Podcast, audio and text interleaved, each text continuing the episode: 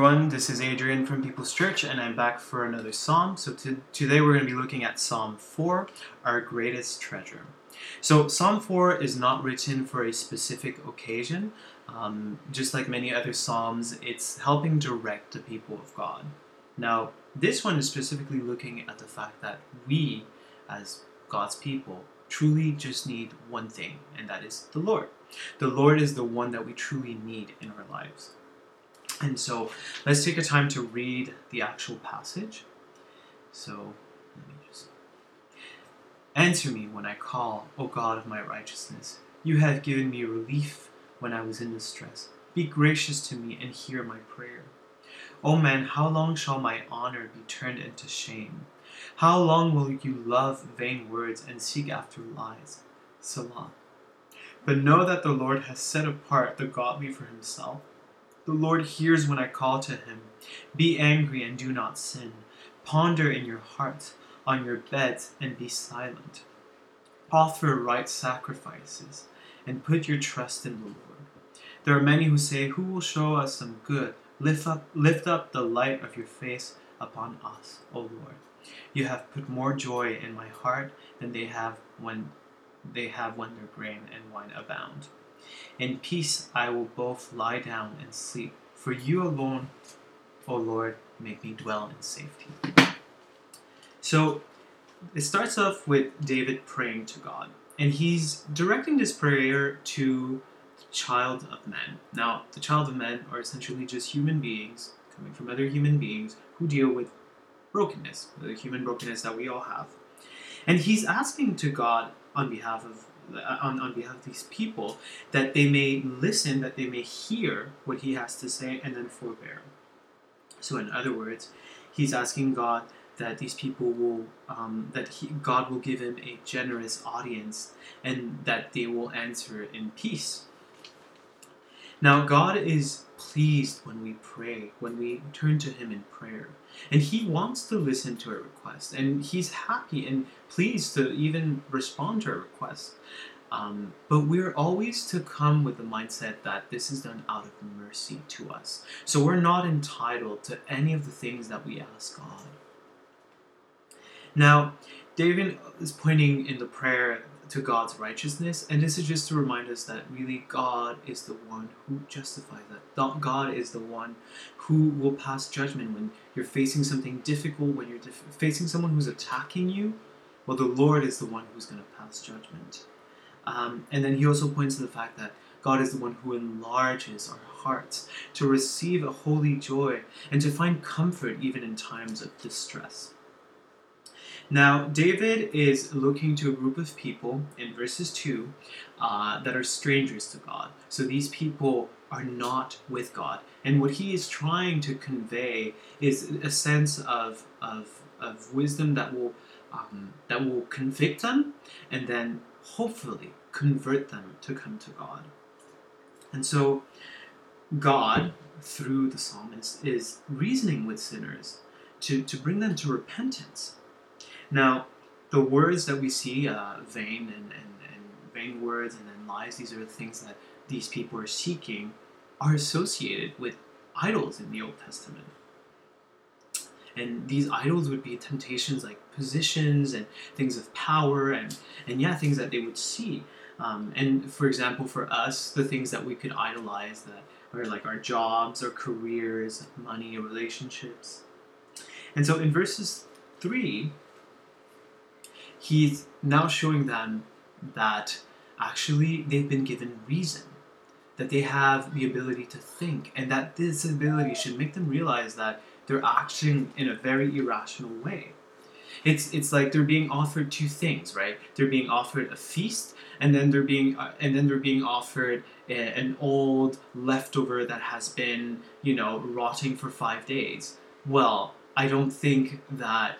Well, or, or just like something that they really like but that has been there for five days. Well well the obvious choice is to go to the feast.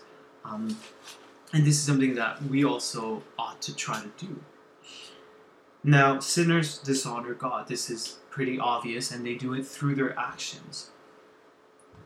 Um, and and we do this because because we're also sinners we we do this because in a sense we are vain. We we seek lies and and and, and love things that are, are not completely um, that are not that are not like as amazing as god. So let me explain myself. We we put our focus on the things that we can see. We we have uh, a desire for things that we have around us and so we kind of lose sight of what is actually important. Um, what is said of, of people who are vain is that they, they seek things that are of the world, um, that they, they pursue, they put their minds on, on things that are beneath, beneath like who God is. And, and, and so we all struggle with this to some extent, yeah. Now, the response that, that is given to this kind of issue um, is that to not fall into that um, well, the, first of all, the, the, the, the people who, who would avoid this would be shown favor. Those who would pursue God, those who would be close to God, those who would look to God and be considered good, would receive favor from God. That if, if you're not living a life of vanity, but you're trying to focus your attention on God, that you're receiving protection from Him. That you're privileged because you're receiving so much from God and you have a special place as one of His people. So, this is what He's saying to people who are pursuing things that are from this world and, and, and, and, and just looking to what's in front of them. He's saying, Well, no, no, no. Like, why are you limiting yourself to this? There's a way better, and this is God. God is way better. Now, we have Jesus, and so that's why we, um, although we're not necessarily good, we're not good, we're sinners, we are considered good because of the sacrifice that he did on the cross. Um, the other thing is that these people, or even us in this case, um, we would be protected um, from from attacks from people. So so people would attack us um, and hinder the work that we're trying to do, which is to glorify God and to serve His kingdom, and and so they would be hindering God's work. And so they would receive ju- judgment from God because they're going against God. And then we go to verse 4, where David is warning, um, warning us against sin. So it is very easy to fall into anger, and anger is not necessarily a sin. It is not. But what comes after anger, what, what, what the, the reaction to anger, that is sin. And so he's just warning people not to fall into that. Um, so to, to fall into resentment or hatred, well, that's that's the part that is sin. And he does that by exhorting them um, both in, in fear and also in reason. So he's trying to bring fear to those who who would potentially let their anger consume them, and then also reason, so that they don't fall into the traps. Um, and so the way to not fall into sin um, is, is, to be more in awe with God. To because the the more in awe you are with the Lord, the less you're going to be tempted to disobey Him. And also constantly be checking our hearts. This is something else that we should be always doing because we can definitely be looking perfectly outside. Well, not perfect, but we can look like we're doing good outside, but if our hearts are not uh, representative of what we're doing outside, then then there's really nothing really happening. It's not really good. Um, and so, in verses six to seven, David is showing us that sometimes we have a tendency to focus too much in what we can see again because we put our treasures on the things of the world um, and then we see a lot of evil and, and things around then then it can seem very hopeless but the reality is that no, because there's way more that is happening that we don't necessarily see. Truly, there is only one who can give us joy, and that is God. And the source of idolatry actually is is the things that we can see. So so anything that is around us, like you know, again, I say again, but money, uh, relationships, those are the things that we can treat like gods uh, in that in, in ancient like in ancient times like communities would worship the sun because they would see that the sun would be there and it would give the like it would help their plants grow and then bear fruit so they would just worship the sun because that's what they could see And, and, and, and that's the thing is that people are not necessarily looking for bad things in the sense that they're trying to look for their own good. And so um, they're just aiming for something too small, like, you know, aiming for for uh, for for us for example aiming for a good job aiming for for security like these are all good things but god is above all these things and god can provide all these things and he does he does promise us like uh, maybe not in this world but he promises a life of security a life of, of well salvation a life with him. Um, and so as saints we are called to seek god's favor. That should be our main um, the main thing that we're seeking in life. That is our main good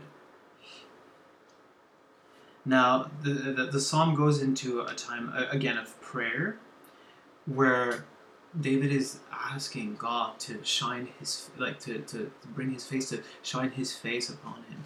And this is just a reminder that God's light is with us always. And so, because of this, because of this, we can we can live a life without worry because we know that our treasure is not in this world, that the things that are important are not in this world. And so when it ends and says like he sleeps and peacefully, it's because yeah, we can live knowing that God is taking care of us, that God is the one that is the ultimate treasure, that He's the ultimate one that we need in our lives. So let's take a time of prayer. Thank you, Father God just for just how wonderful you are and how present you are. Thank you so much, Lord, for yeah, being the most awesome being, Lord, and for the mercy that you show us, Lord. That we sometimes don't realize how fortunate we are to have a relationship with you, Lord, to know you, to experience your love.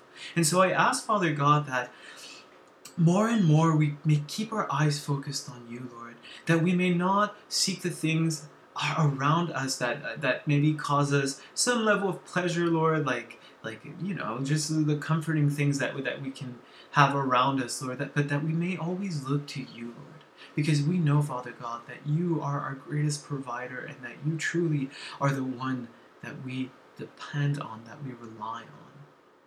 We pray this in your mighty name, Jesus. Amen.